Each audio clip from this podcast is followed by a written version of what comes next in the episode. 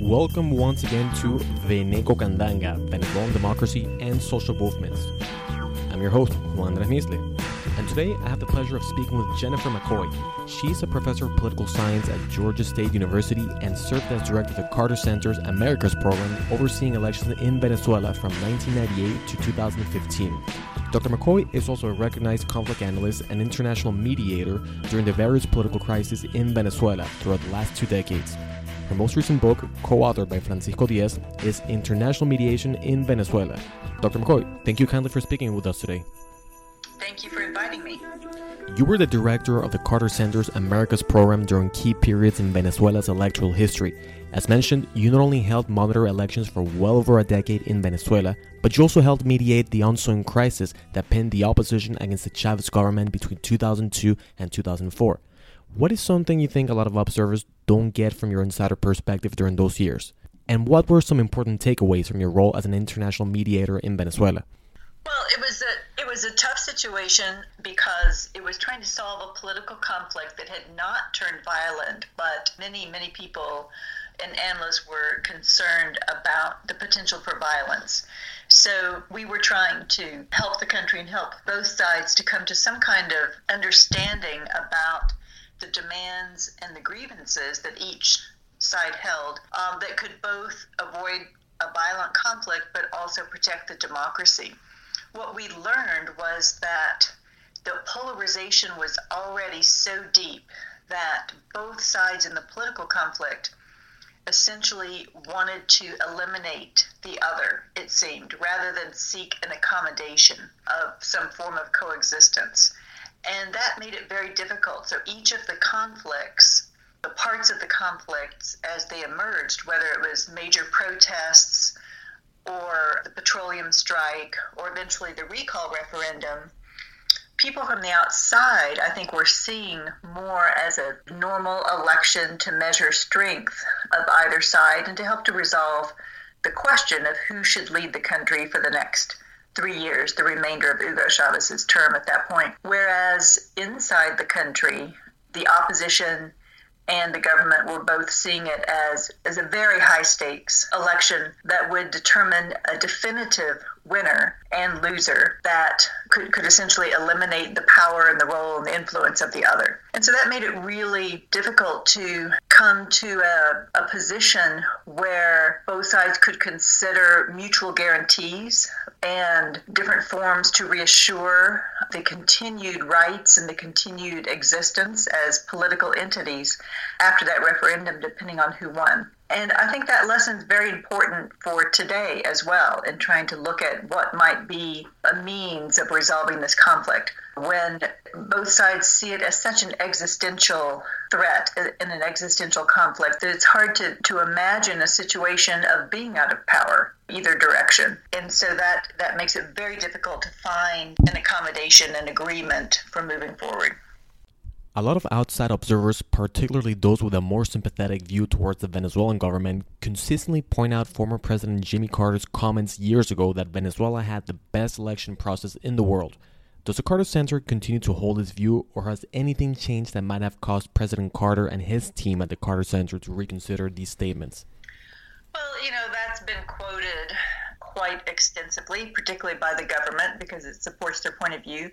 But that quote is taken completely out of context, and it was a response to a question actually about the Mexican elections and about U.S. elections and controversies in those two countries. What he was talking about were the uh, voting machines and comparing it with the United States, where in many states, including my own state of Georgia, uh, we vote on similar touchscreen machines, but there's no paper printout, and so people can't verify their vote.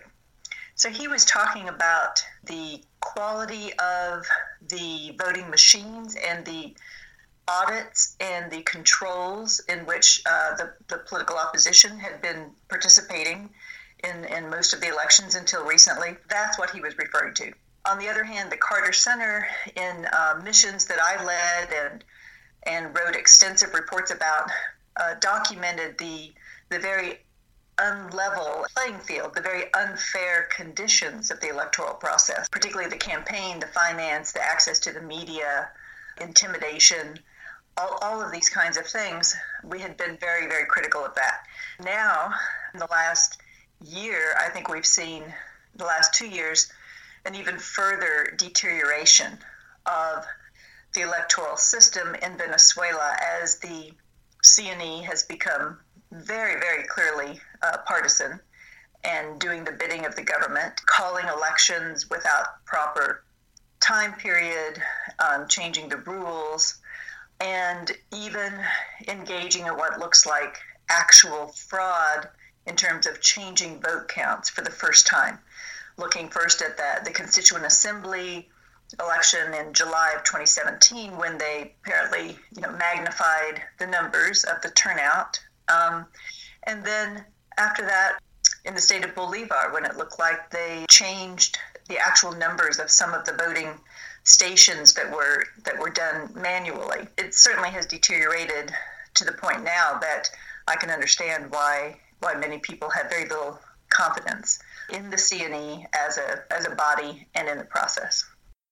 Let's fast forward now to the latest round of talks actively promoted by former Spanish Prime Minister Jose Rodriguez Zapatero. Are there any differences between the dialogue processes during your tenure at the Carter Center and those with the UNASUR and Zapatero attempts at conflict resolution? Well, yes. Back in 2002, there was a consensus among the international community of the United Nations, the OAS, and, and the member states of the OAS that democracy needed to be protected and that there should be some kind of negotiated resolution to the conflict then. After that, the OAS itself became split and paralyzed, uh, polarized really, similar to the polarization inside of Venezuela. So the region became polarized, and the OAS then became ineffective as a potential uh, mediator. And other organizations like UNASUR and CELAC, you know, came came onto the scene where there was not the same kind of broad international consensus about the role of the collective defense of democracy for the region. Both sides, in any conflict, it's natural that they look for outside allies, for international allies. But when the international community is itself split, then that makes it easy to find outside allies to kind of bolster your own position and resist the need to make concessions and to make compromises to try to reach an agreement. Now, this last round in late 2017, early 2018 in the Dominican Republic showed an, an, improvement in the possibilities because the two sides, the Maduro government and, and the MUD, of course, agreed on a set of countries that could serve as the friends and the observers of that dialogue. And so that was helpful, and that was similar to what we had back in 2002. And then the president of the Dominican Republic seemed to do a pretty good job of getting the confidence of both sides there. But Prime Minister Zapatero then lost the confidence of the of the opposition in the, the final kind of proposals that he made to try to persuade them to to, to join in. From what I could see, the early proposal in December made by the five friends countries you know, seemed like a pretty reasonable uh, proposal, and in fact was done by the countries that were both chosen by the government and by the opposition. So I was sorry that that didn't come to a to a resolution. So, what lines should be drawn between economic and political negotiations? Can one be done without the other? Because it seems that dialogue efforts by Rodriguez Zapatero consistently demanded that the opposition abandon any path to legitimate political aspirations in exchange for economic policy changes that never fully materialize. Do you find this to be conducive to any substantial breakthrough, or is there something missing here? The situation's complex in that now the you know the country is in a is in a much more dire situation economically and socially than it was and if you compare the 2002 period. But the 2002 period had also had really severe uh, disruptions with the coup attempt and greater balance of forces in the sense of the government controlled some institutions but not all like they do today. The opposition controlled still a lot of institutions, including half of the Supreme Court, most of the private media, and a large part of the economy. You know, the private sector was still pretty strong. That's another major difference between then and today. So today, because of the the need to urgently address the economic situation and the social situation with the refugees and the, and the medical crisis as well. That's been difficult for the dialogues to figure out how to address that along with the demands for political change. Whether economic change can be carried out without political change, you know, is another question. I think it's it's possible that a dialogue could result in an agreement on immediate, urgent changes to economic policy and allowing in aid and helping the refugees and helping the medical crisis, etc., and then move to the political. But I also understand that many people feel like the political is urgent and that there must be a regime change. So I think we've seen a conflict between those two positions that has also made it difficult to get an agreement. Do you think then that it'll take something like the social meltdown caused by hyperinflation to fully address the economic and political deficits present in Venezuela? What else is really needed to convince Maduro to capitulate? Let me talk about the, the bad news first in terms of, you know, another precedent that people often mention when, when talking about Venezuela, but that is in fact Zimbabwe, which did have hyperinflation up into the billions of percent even worse than Venezuela is facing today. The same government survived that, resolved it by dollarizing the economy, and continued to survive up until last year using repression, using co optation of opponents. At one point, it negotiated power sharing, but it was really a co optation of the opponents. Even such a dire economic situation as billions of percent of high, hyperinflation did not cause the downfall of that government. So that's the bad news for those who are expecting that a social falling off the abyss will, will lead to a change in the political regime. On the other hand, the international pressure from the sanctions, I think, has been tightening the noose um, around the economy and around the maneuverability of the government. The Chinese government helped them out recently with a little bit more financial possibilities, you know, an, another loan and, and a little bit of investment. Every time that happens, that can add on to the ability of the government to survive a little bit longer. But overall, the trend is certainly going downhill in terms of the maneuverability uh, economically, unless they begin to make some major changes. So there is that pressure that, that could bring about some kind of you know willingness to negotiate some kind of change. On the other hand, in this situation, as we started out talking, the stakes are high, and the stakes are very high for this government to think about leaving power and the retribution that they would face, the possibility of either extradition to the United States to face justice for those who have been accused of, of crimes by the United States, or facing justice within Venezuela. The very real possibility of that happening to many of the high level government and military officials certainly you know gives them an incentive to dig in and, and stay in power unless they were to receive some kind of signals or reassurances that there there could be some alternatives to that. And that's why uh, I and others have talked about this concept of transitional justice which is often needed in a situation like this, either moving from an authoritarian regime, and I do count Venezuela as an authoritarian regime today, or moving from civil conflicts. These are transitory forms of justice to allow that kind of, of transition. It's not impunity, it's conditional sentencing, usually, that requires some kind of reparations by the perpetrators of uh, human rights abuses or high corruption or violence crimes. Reparations is part of it, acknowledgement of responsibility, giving truth and information about what's happened and what's happened to the victims. Under transitional justice, certain conditions, then sentencing might be reduced or alternative kinds of sentencing might be proposed. For some very specified situations, that could help to move toward a negotiated solution. There also seems to be an interesting social conjuncture at play here. Many regular Venezuelans see these negotiations as a massive exchange of non binding favors by competing elites that translate to a negligible impact in people's livelihoods, and by extension, distancing the political leadership from the grassroots and the pedagogy needed to orient a mass movement. What can be done to mitigate this distancing? How can grassroots movements take control of their demands without having them co opted by technocratic elites ready to negotiate their demands away? I think right now is the, the moment uh, in Venezuela for a grassroots movement, for the civil society, for social movements to organize, to mobilize, to take action, to make proposals. The political actors have become exhausted. Well, I know the people in general have become exhausted from the situation, obviously, but the political actors, particularly in the opposition, I think have kind of exhausted the form that they had been following in, in their coalition in the MUD because of disagreements over the proper strategy, disagreements over leadership. And now we've just seen Acción Democrática is withdrawing.